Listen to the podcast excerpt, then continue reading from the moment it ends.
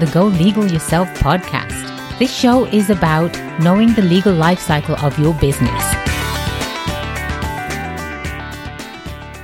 Welcome to the Go Legal Yourself podcast, episode 25, title The Birth of a Brand Launching Your Entrepreneurial Passion and Soul. I'm your host, attorney Kelly Bagla, the queen of business law. By the way, did you know my podcast actually has its own app now? That's right. You can go directly to your app stores and you can download my app, search for Go Legal Yourself, and Bob's your uncle you're not just going to get the app by itself, but you're also going to get a copy of my book called Go Legal Yourself. Do yourselves a favor, entrepreneurs. Knowledge is power, and this is the best way to gain power. Plus, when you do download my app directly onto your phone, you can interact with me. You can go directly to the app. You can leave me messages and I'll be more than happy to answer any questions that you may have. You can interact with us on social media with Go Legal Yourself and do find us on the web at golegalyourself.com. This podcast is about knowing the legal life cycle of your business, and by knowing where you are, it's easier to become successful. Get ready for a life changing show as we empower all business owners and entrepreneurs to dare to become successful. I'm very excited and honored to be interviewing the man behind the UGG brand, the one and only, the UGG guy himself, Brian Smith, about his journey as an entrepreneur. Welcome, Brian. Hey, thanks for having me. It's great to be here. What an honor. Thank you for carving some time out to come see us. Oh, no, it's a, it's a pleasure. Well, first and foremost, I always ask all of my guests to share their favorite attorney joke. And yes, that might have been an oxymoron, as somebody just pointed out. Favorite attorney. Right. but I'm sure when one comes to you, we can always uh, share with us later on. Yeah, How's no, I, will just share that I've, I know attorneys who I love, I know attorneys who I hate. There's no real um, whitewash you can put on attorneys as a rule, you know. I suppose not. No, so it's really a love-hate relationship. Yeah. I have an I have an attorney joke. Okay. We've been getting really cold weather lately. Yes. And so I would ask you, Brian, how cold is it? I don't know, Kelly. How I, cold I is it? no idea. How cold is it? well, attorneys are actually putting their own hands in their pockets rather than somebody else's. I love it. okay. yes, I know, I know. It's very rare that people actually get an intimate look inside of, or should I say, a look sort of at the making of a brand right. and actually getting an intimate look at the entrepreneur himself that created a brand. It's a worldwide brand. Yes, it is. So, as the author of The Birth of a Brand, share with us, Brian. I, I, I wish we had, you know, five, six hours. So yes. obviously, you know, there's going to be part two, three, and four, I right? hope so, yes, yes. yes. So please share with the audience a little bit about uh, how you got started. Okay, I was a disgruntled accountant in Australia. It took me 10 years to graduate because I was sort of working in the day and studying at night. And the day I graduated, I quit because I hated being an accountant. and I had this feeling inside that I, I, wanted to get a business for myself. And during a meditation in, in Perth, Australia, I I figured that, you know, all the best trends are coming out of California, like Levi jeans and waterbeds and all the surf brands. So I thought, I'm going to go to California. I'm going to find the next big trend and bring it back to Australia. And so, so you're actually you you were planning on going back to Australia. Oh, totally, yeah, yeah. That was home. I never had any any any wish to live in America. Yeah, and so I arrived in California and started surfing up at Malibu, which was always one of my great passions. And after a month, I didn't find the next big thing, and the next month, I didn't find the next big thing. But but it was about the third month. It was about November, December, and it, the water was getting cold, and and the you know the air was co- cooling off. And I would finish a surf, and I was pulling on my sheepskin boots and I got goosebumps because I thought, oh my God, there's no sheepskin boots in America. And one in two Australians had some sort of sheepskin footwear. So I decided I was going to start importing sheepskin boots and become an instant millionaire. When I was reading your book, and every time you mentioned goosebumps, Right. I always call them goosies. Goosies, And okay. my audience is very familiar with goosies. 'cause Really? When I, Okay. when I feel something that this is right or this Yep. is the path to follow or Yep. stick to your guns, Yep. you get goosies. So as I was reading your book and you mentioned goosies, I was getting goosies. Oh, that's fantastic. That's fantastic. I, I was speaking on stage yesterday, and a whole bunch of people came up afterwards and said they got the goosebumps too. You know, so Right, exactly. It's amazing. Just Yeah. sort of the so entrepreneurs. It takes a special breed. I, I agree with that. So in in your story, in your entrepreneurial life, can you share with the audience sort of what characteristics, if you will, or what's the ingredients that usually would make an entrepreneur? Yeah, well, uh, uh, the people who are not entrepreneurs hate risk. Right, they they want something steady, predictable, and for every effort they put out, they expect an you know some return coming back. Whereas entrepreneurs are willing to forego the immediate gratification for a big payoff later on, and that I think that's the biggest distinction. And so, if you have an ability to take risk or, or, or you know uh, be unafraid of something new, then you've probably got the entrepreneurial bug. And it's critical, though, that if you do have that tendency, is that you must get started. Right? Because Exactly. because nothing happens when you're not in motion. And I have a great example of this. Like the universe is absolutely perfect. Everything you could possibly want is already in existence in, in the universe, in, in our in, on this planet, right? Right. And my best example is, you know, when's the last time you saw an advertisement for a refrigerator? Do you recall? No. No, nobody does. No. But if you needed a refrigerator this weekend, you would start seeing them online. You would start seeing refrigerators in newspaper advertisements. You'd be driving down the street and you would see windows full of refrigerators. And the purpose of this explanation is that once you start out on a path, the universe will conspire to work with you. Right? So if you're on the path of looking for a refrigerator, you'll see evidence everywhere if you're sitting in front of the couch watching TV and you haven't started yet, you'll never see a single sign to help you on your way. So that's to me one of the most powerful truths in being an entrepreneur is get off your butt and start. About a year ago, November, I felt there was more to what I was doing. Uh-huh. I love practicing law. It truly is a passion of mine, Brian. Right. But I knew there was something more that I had to sort of figure out what it was and chase it. Gotcha. And it's that feeling, like you just said, the entrepreneur isn't 100% always satisfied. There's always something new to achieve. Right. And so that's when I started putting it out there in, in the universe, if you will. And a friend of mine connected me to another lady. And based on that connection, that's when it started to unfold. So whatever you ask the universe, it truly does come it, to you. It totally does. As long as you're aware, uh, you got your eyes open looking. Yep. Right. Yep. And going back to taking risks. So I always say, as an entrepreneur, you can only eat what you kill. Okay. We, we don't have That's a lawyer saying, isn't there it? You go. There's my lawyer joke. there you go. fantastic.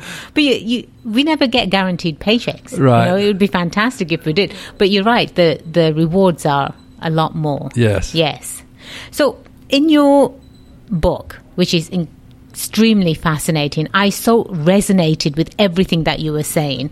You talk about there are stories in the book that are about achievements, about failures, Yes. about lucky breaks, Yes.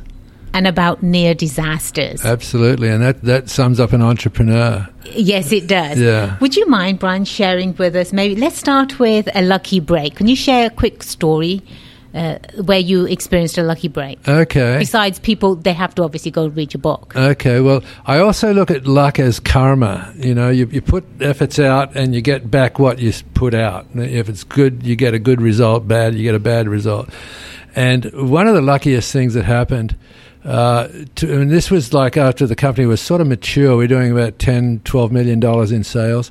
And we had been shipping boots to this woman in London every Christmas, and it was a pain in the butt because she'd give us an order of like 20 pairs, but we had to ship it to 20 different people, which meant 20 different customs for it. was just like a real you know, right. it, it, was a lot of work.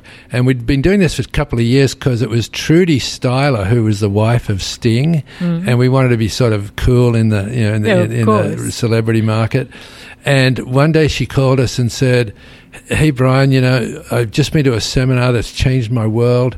Uh, I, I, need a most perfect pair of boots as a gift. Can you find a pair of, you know, tall, sand, size whatever? And here's the address. Do you have a pen? And I said, Yep. And she goes, Oprah, care of Oprah Winfrey. and that was what probably the luckiest break we had because that launched us from a sort of a national brand. It went international and it went all the way across the mm-hmm. airwaves. And so, it, but we would never have got there had we not kept being, you know, shipping boots to, to Trudy. And so there was the karmic return. Extreme. Where, and, and, again, it's that gut feeling too, isn't it? Yes. I'm not ready to let this go. That's right. Yeah. Yes. Yeah. Oh, fantastic. What about a quick story about I'm going to leave near disaster to last. Okay. How about one of an achievement? How did you feel the very first time you made your million dollars? It was a, we all high fived around the office, uh, yes. uh, which was pretty cool. But it, it, I can't say that was like a really successful period um, because we were too small to be big and too big to be small. Mm-hmm. Right? I couldn't afford a full time staff. So it was always very seasonal. You know, October, November, December was a huge rush where we needed to you know, have a, a really good infrastructure, and then you know February we had to let everybody go. So, um, and and the other thing was with a million dollars in sales, it meant we'd sort of cracked into where the market was ready, mm-hmm. but we were still toddling, you know, or infancy and toddling in, in the real scale of our growth and that meant we um, we just you know all the money we just made in October, November, December we had to spend on trade shows coming up in February and March. You know the deposits and then new styles and new new colors and new product samples, which was a huge amount of money. And so, pretty much by March, we were at you know at the million dollar stage. At March meant I had to go back and get another summer job, and I did that for three years. Yeah. Yeah. Yeah. It's it's incredible. So for our audience that's listening and they are contemplating on going into becoming an entrepreneur right. and opening their own uh, business. Sure.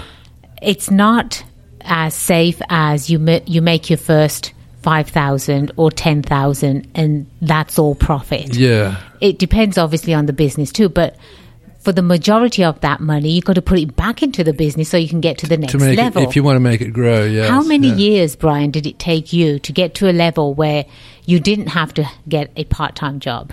Uh, the fourth year I was able to get an investor to sort of carry me through the summertime. Right. So it was three years of you know the first year was washing boats at Marina Del Rey. Mm-hmm. The next year was a you know a construction labourer in Bel Air, which was pretty cool. Mm-hmm. And the third year was working on a golf course all summer uh, as a greenskeeper. So I, I really enjoyed all those three jobs, but you know, I, I, in fact, when I was on the golf course, I decided I'm going to give up. It's just too hard. I can't do this seasonally.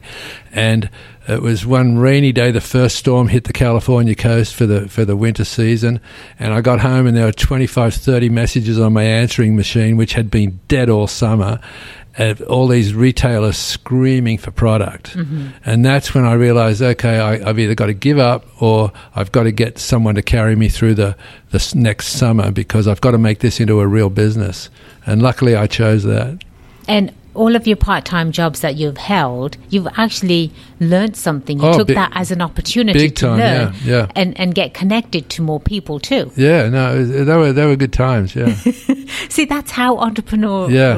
you know, the spirit. In, that's how you. In think. fact, looking back on those early days where I was broke, uh, are probably some of my fondest memories of the entire business. When you were broke, yeah, yeah, yeah. I think you really have to. The, these growing pains that you went through, they an entrepreneur really has to go through those. I feel they can get all the advice in the world. Yes. They can get the best coaches in the world. Yes. But unless you've gone through that, you're not really going to understand what it really takes. Yeah, it doesn't sink in. It do, you don't get the experience and the wisdom from from failing. Yeah. Right. Talking about failure, can you share a story on failure with us?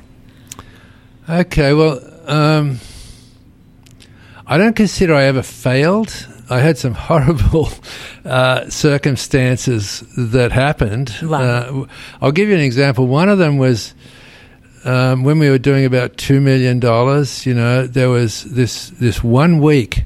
Uh, and it was the beginning of winter again. And you, winter in California means it rains, right? Right. You get that first storm that hits the coast and it rains. And I I didn't have enough money in the bank for payroll, and it was a Friday, and so I talked to my accountant. I said, "Look, I'm going to go to the bank. I'm going to get a loan on my credit cards, uh, but I can't afford to pay everybody their full salaries." And so we made it. We worked out okay who who could afford to take a cut, and we sort of made a, a, a just a, an objective cut for them. And other people had little kids, and we knew they couldn't take a cut, you know, for a, week's pay. And and so anyway, we, out of about twelve employees, we I figured out how much I could actually afford to pay them on the credit card, and I told Conrad to you know um, get the checks ready but don't do anything till I get. I don't think I said to him, "Don't do anything till I get back." But when I did get back from the bank, he'd given all the checks out, and and I wanted the opportunity to stand up in front of them all and tell them what was going on. Right. And I was met with like these hostile people when I got back. Like, why? How the hell can you cut my check? You, you know. And and I realized what he'd done, and that there was no way I could recover from it and a couple of people quit, Mm-hmm. and you know a couple of other people were you know understood and they were real sympathetic. But you know within ten minutes, you know ten after five, I was sitting alone in the office and the, the the rain's pelting down on the windows, and that was probably one of the lowest points that I ever got to in the business. Trying to think, you know, I, I, all I'm doing is trying to keep it alive, and nobody's grateful, you know.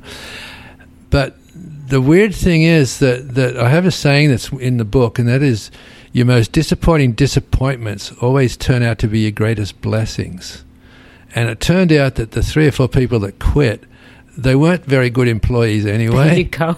and and two weeks later, I'd done a big cash shipment to one of my customers, and I had enough money to pay everybody their back pay. right. And we were back on track. Everything was normal, and, and now we're cruising because we didn't have those three or four employees. So every disaster has the seeds of its, uh, you know, a benefit in it. I, I'm a hundred percent a believer in that, Brian. You, I'm, I'm such a firm believer that, sure, you're the one, you're the founder of a company, and you have the vision and mission, and you can take it to the next level Yeah. because there's not going to be anyone else that works as hard as you. You're vested in it a hundred percent. Yeah. It's on you. Either you make it or break it. But once you have a dynamic team on your side, someone that believes in you, Yes. like someone that believes in your passion. Yep. And it doesn't matter whether they're going to get paid this month or not, but they're still there. Yep. That's huge. You can't buy that type of No, loyalty. you're absolutely right. And I, I had several of those employees that, that they were, you know, passionate evangelists. You know, they were the barbarians out in the in the wilderness, you know, spreading the word of Ugg. I do have to share, I've got a couple of those too. Oh, great. great. yeah, yeah, you, you just can't buy people like that. No. Exactly. And I'd be remiss if I didn't ask you to share a story with us on near disaster. Okay. The the biggest one was the company was probably doing about six million in sales, and I had lost control of the company uh, through this. You know, me not reading a document, you know, closely enough. I thought I was bringing in three new partners to the business, and we were all going to own it twenty five percent. But there was a proviso that I didn't get my stock issued until I finished up this little trademark lawsuit Right. Right? And uh, I knew I wasn't worried because I knew I'd win the lawsuit. It was just a matter of time I'd get my stock back. But it dragged on for years, and and one of the three ended up buying the other two out during that period. So he now owned hundred percent, and I owned nothing. Right. Right. Right. But he said, you know, we've been working great for the last couple of years. Come on in next week. We're going to issue your stock, your 25%. You know, and I, I was in heaven. Mm-hmm. And we, we bought new cars from the company and we took out life insurance policies on each other and, and we were ready to go. And then that weekend, though, my, my wife called me. I had, you know, a, a brand new, you know, one of the first cell phones in a car, you know, and she called me and, and she was crying and she goes, "Oh my God, you know, Neil's died." and Oh. he he'd been in a motocross race and and had a heart attack and never recovered. So so I was stuck in. You know, I called up his widow and said I'll be up you know tomorrow and figure out where we're at. And Right. that became the you know the hardest six years of the entire business because I had to, uh, six months I should say because I had to get in there and figure out where the company was at. Mm-hmm. And I knew my supplier in Australia was not going to like this news because he'd been getting regular payments for four or five years, and I knew he was going to remember back to when I was running the company, and it wasn't such a clean thing, you know. I always, I always paid him. So fast forward, um, it was. Uh, Five or six months, me trying to finance the company, but the banks are saying it's a fad. It will never be around next year. You know, this is when we're doing 10 million in sales. It was so hard, and regular investment bankers wouldn't touch it. And so I, I had a, a supplier in, in of a you know a tannery in Melbourne, Australia, that I was in discussions with to finance, but he was on the fence and he he never really committed. And so I finally got to this, you know, point of no return. It was in September when we were supposed to start shipping, and I still didn't have any production. And the um, the big trade show came up, uh, which kicks off the season. And, and even though I didn't know how we were going to get product, I, I wasn't ready to quit yet. Right. And so we went to the trade show and put on a good face, and we had all last year's product out on the booth, and and I had heard that there was this other company called Thunderwear that were selling sheepskin boots, and I, I wasn't too worried about them because you know I had big bigger problems. But it, I knew they were the showing at this trade show, so I walked over, and you know a couple of booths stopped. You know, short us just stopped dead, and, I, and there was all my product from my original manufacturer out in his booth Oh no. with different labels on the back. They were called thugs because the company was Thunderwear and they called them mm-hmm. thugs. Mm-hmm. And that's sort of when I knew I was out of business.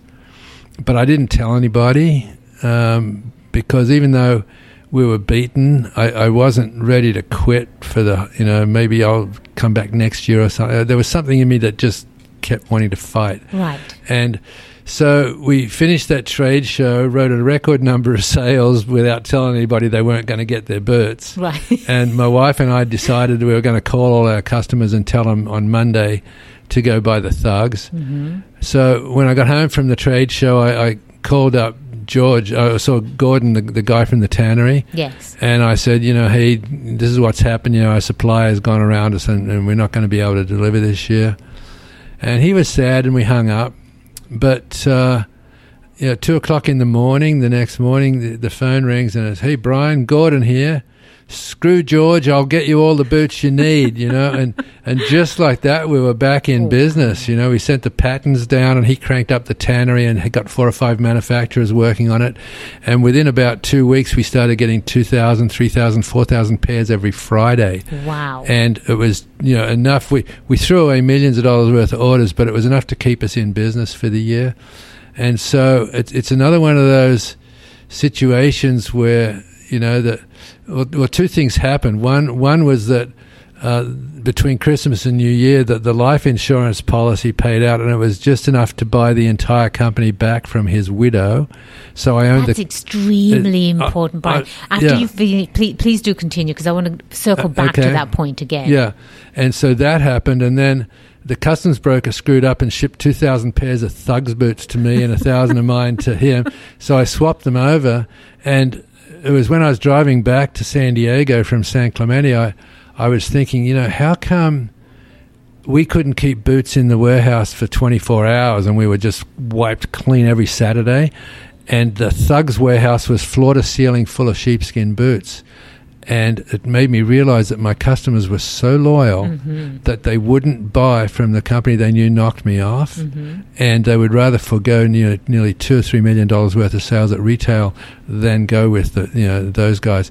So those were two revelations that, that came out of it, and it it just highlighted again that that you know, your most critical disappointments have within it the seeds of your greatest blessings, and and so you know no one could have foreseen me owning the company again, even I didn't, Right. and yet out of that disaster came this this silver lining. It's incredible, but thank God you had your legal ducks, if you will, in a row. Yes. Because there's so many business owners out there that go into business with each other and they don't have a succession plan. They don't have a buy sell agreement. They have no idea That's if one of the partners, let's say they, they become disabled Yep. or they're in a coma. Yep. And now you're stood holding half of the business because it's always half. Yep.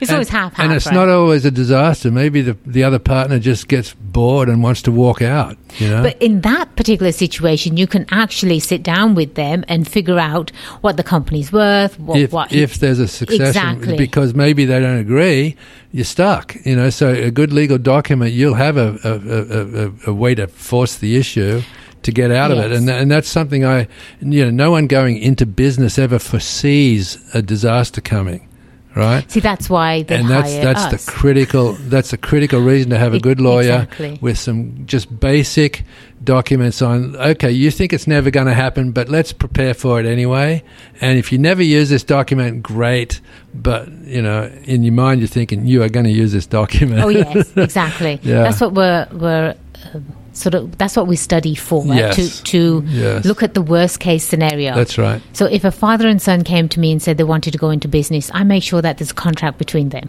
yep father yep. and son. yep right? So going back to having life insurance on each other as well, extremely important because in that situation, Brian, Yep. if the life insurance wasn't in place, where were you going to come Oh, up with the money? I- I- you'd, no, you'd hold no the, the company would have folded yeah because yeah, be- because his estate had no idea how to run. she yeah, his his wife had never stepped foot in the business. No. She she didn't have a clue. So yeah, it was me spending that six to nine months trying to keep it alive, knowing I don't own the company and knowing I may not be successful, but it was that dream, and that's that's where the blind vision of an entrepreneur comes in and really plays a part. Is that you only see the positive end result. You you don't allow yourself to see it failing. That, that's true. Sometimes, as an entrepreneur, you see opportunities and you run to each opportunity just to make sure that you haven't left something unturned. That's right. because you're looking for that magic key, Yep. right? You're looking for that key that can help you sell the products. That's correct. And you've mentioned something in your book too about the the the key. What what is the key to selling products? Um, having a product that, that, that you totally believe in, because if you don't believe in it, you're not going to be a very good it. salesperson. That's it. you know, and and luckily, um, even though I made some disastrous decisions, especially financially along the way, Haven't we all? yeah, the product itself was so good Yes. that it just kept surviving regardless of me sort of doing all these dumb things, you know. Uh, the product was so good and people loved it so much that they just kept coming back and buying it. So, But the other thing that you mention in the book, which we have done several shows on now, is the power of having a dynamic business plan. yes. It's huge. Again, entrepreneurs were so excited. We're going to go, go, go right out of the door. Let's go here. Let's go there. Let's spend money here. Then all of a sudden, you don't have any more money to spend. Right. And that's when you should have really sat down before you went ahead and yeah, to planned. to a certain extent, you know, um, because every entrepreneur must have some level of ignorance going in. Otherwise, they wouldn't start. Of right? course. And you can business plan yourself to death and, and convince yourself that every single business plan, the business can't work because you just did a business plan. And that's a trap. Um, like, I, I, I have this funny statement that, that going to college to be an entrepreneur is like practicing to go on a date right. Right? you you can't predict what's coming up when you start your own business, and you can plan for it. Sure, I wish to God. Looking back, the only regret I had was that I didn't have somebody who who understood finance. Right. Right, That's huge. because cash flow is key, as an entrepreneur. Mm-hmm. It's not about profit and loss for the first four or five years. It's about cash flow. Mm-hmm. And I was an accountant. I was a CPA, you know, equivalent of a CPA. I didn't understand finance. I didn't understand money and the way it worked. And had I known that, I would have made my life a lot easier. But then again, had I known that, I may not have started. Nobody may know the word UGG today. I would have to disagree, Brian, because you you were some people are born to be entrepreneurs, and you were, you were one of them. I mean, just by reading your book, I, I got that feeling. Okay. I'm one of them. I I have the same characteristics and the drive and the passion. Right. And I think going back to having a business plan, sure, it might not be the very first thing that somebody thinks about, but it has to be the second, third, or fourth thing because because this business plan not only sets your goal, but it also put puts in place a document that you can actually provide investors. That's what an investor is going to look at. Yes. And, And at some point, you are going to need investment money, correct? Yes, uh, uh, especially if a company is growing as fast as UGG did, you know, it's doubling every year, you, you can never finance that from internal growth, so you have to have outside money. Um, but but again, when you're underway, is when you really get the benefit of a business plan. If Right. you're if you're just starting out with an idea, I, I can't tell you how many you know forecasts I've got. You know, in trash cans that that showed millions and millions of dollars of profit, and the business failed. You know, I've started so many businesses. Uh, so a business plan when you before you've started is is just financially uh, useless. But here's where the benefit is: it makes you think about things like suppliers, the timing of product, how many product u- items should I have, um, Who's packet- your target packaging. market? Yeah, Who are you yeah. selling it to? Marketing. Who who do I? Who are the potential retailers? Who who are? The, that, that's where a benefit, uh, a, a business plan really benefits you. Mm-hmm. Is thinking the, the logistics through, but it's pretty much pointless doing it as a forecast of profitability because Oh, of course. you, you, you you're never going to see half the stuff coming down the line. you No, know. Th- there I agree with you. Now, having there. been in business for four or five years where you know what's happened historically and you can start to project, that's when a business plan becomes really critical. Right. Completely agreed. What would you say, Brian, that is one of your most valuable lessons that you learned as an entrepreneur? Okay, the, the theme of my book, you know, the, the birth of a brand, is that you can't give birth to adults. Right? Every business starts with someone conceiving it Right. and then taking the first action, which is the birth, right? For, for me, the birth of UGG was buying six pairs of samples Mm-hmm. and testing them. And then every business goes into this horrible infancy and it just lies there and lies there and lies there. And there's no amount of extra feeding it or jiggling the cradle or urging it. It cannot get up and go to college. It has to be an infant. And unfortunately, and unfortunately, that's when most entrepreneurs give up Exactly. because they don't see any, you know, they might get a smile or a giggle now and again, but they don't see any visible signs of, of action and they tend to give up too quickly. But eventually that infant will start toddling, which is a cool stage because, you know, people are writing articles about you and your product or your service and the first true believers are out there know, singing your praises. And that goes into the youth where uh, is the best phase of every business where you've got you know, predictable sales, predictable sales force, predictable accounting, predictable shipping, predictable you know sourcing of product, and that's a really great phase. You can run a twenty-five million dollar business in that youth phase. But if it's a really, really good business or service like UGG was, it gets into the teenage years and you know, it's like you want to be at every party in town and, and you take on partners that you really shouldn't uh, Right, right. because you didn't research it properly. And that's a super dangerous phase. And I almost lost control of UGG three or four times during that teenage phase. You know, you want to be in every big retailer and every big trade show. You don't have the cash flow for it. And a lot of those, you know, you know, directions are suicidal. Uh, but then, you know, the, the controllers come and put all the, you know, checks in and it becomes mature. So I think that's the biggest lesson I learned. And the, the other one, uh, which I look back now on and, you know, having started many, many businesses, we'll have to bring you back on so you can share those many, many Yeah, I'd love to do that, started. yeah. Yes.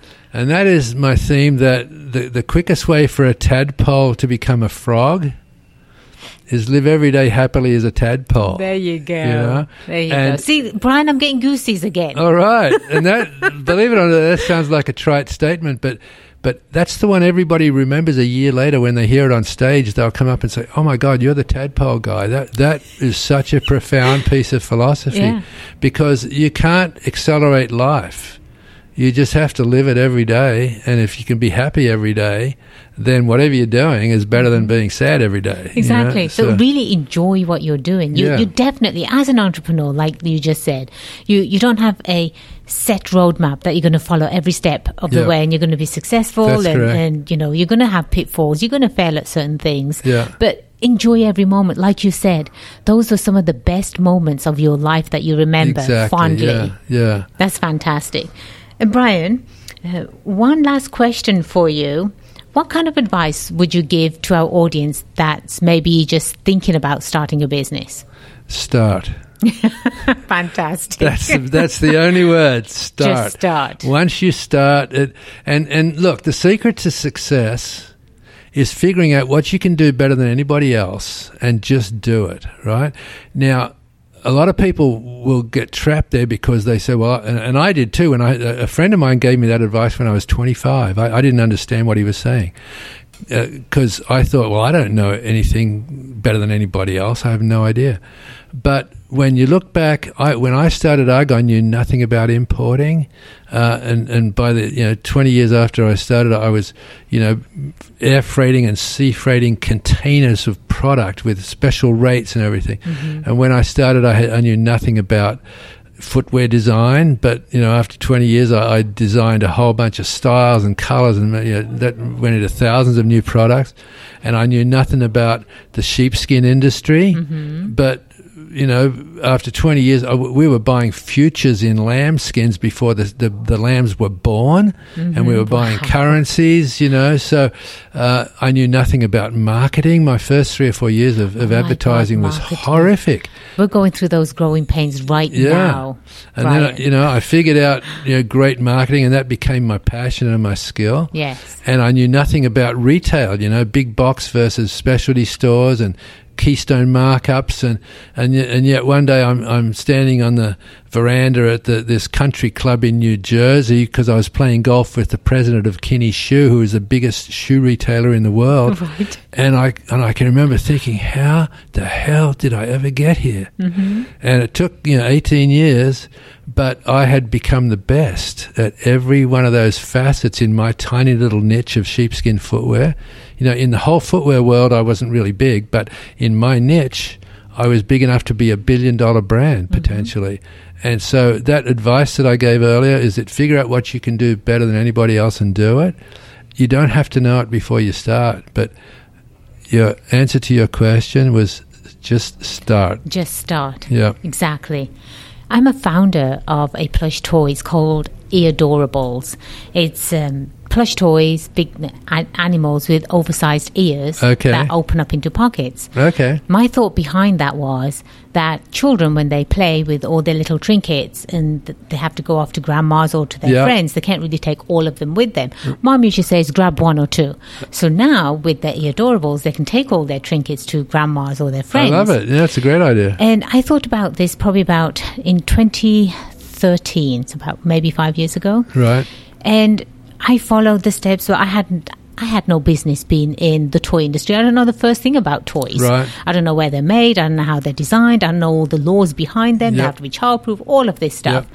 And I've, I've just like yourself. I learned. I figured stuff out. And then for the longest time, I was going to all of these toy fairs and Yes, licensing yes. shows, and I was told over and over again, "Plush is not in this year." What? Plush is always in every year, Yeah. but that's what I was told. No one's looking at plush right now. No one cares about that. Right. So for a year and a half, my babies, my eadorables, they sat in a box underneath my stairwell Okay. for a year and a half. Right. And then this was the lucky break that I got. One of my friends said you have to apply to this show. It's called the Toy Box. Okay. And long story short, I was on the toy box of um, this season, last season, just gone. Right. And um, at the end of it, Mattel engaged me, and now Wow. Mattel and I are partners, and Mattel's actually selling Wow. So isn't that a perfect illustration of, of, of infancy where nothing's happening, going into the toddler phase where you got that contact? Yes. and then getting into the, the youth. That that's a fa- th- th- it's so predictable. That's that's exactly what everyone can face if and everybody was saying, Brian, they were saying, well, why don't you just sell them or why don't you give them away to, Yeah. you know, the children's hospital or something? But I had that feeling Yeah. inside me. I said, I'm Yeah. not ready to let go yet. Yeah, and the other illustration you just made in that story is that the universe had everything available. Yes, Right, the manufacturers were there. they were. You know, the buyers were there. Everybody was there. You just had to wait until they all came into alignment. there you go. And that's where the perseverance comes in. There So, you go. Yeah, so well done. well, fantastic. Yeah. Thank you so much, Brian, for being on our show. Hey, it went too quickly. But we promise to have you back, though. Okay, it's a deal. Absolutely, yes. And, and how can our audience find you? Sure. My website is uggfounder, uggfounder.com. And uh, if you go there, you can either buy my book on the website or just go to Amazon. And the book is The Birth of a Brand. And to me, it's a, it's a roadmap for entrepreneurs. It, does, It doesn't matter is. if you're starting out or you've been doing it for 10, 15 years. It's still a roadmap for entrepreneurs. And you can get that on Amazon, The Birth of a Brand. Fantastic. And please feel free to leave us comments. Go to golegalyourself.com, go to the contact page and leave us some comments and let us know what uh, you would like Brian to maybe answer next time he's on our show for you. This is a fantastic opportunity for you. And remember, the only way you become successful is if you go legal yourself.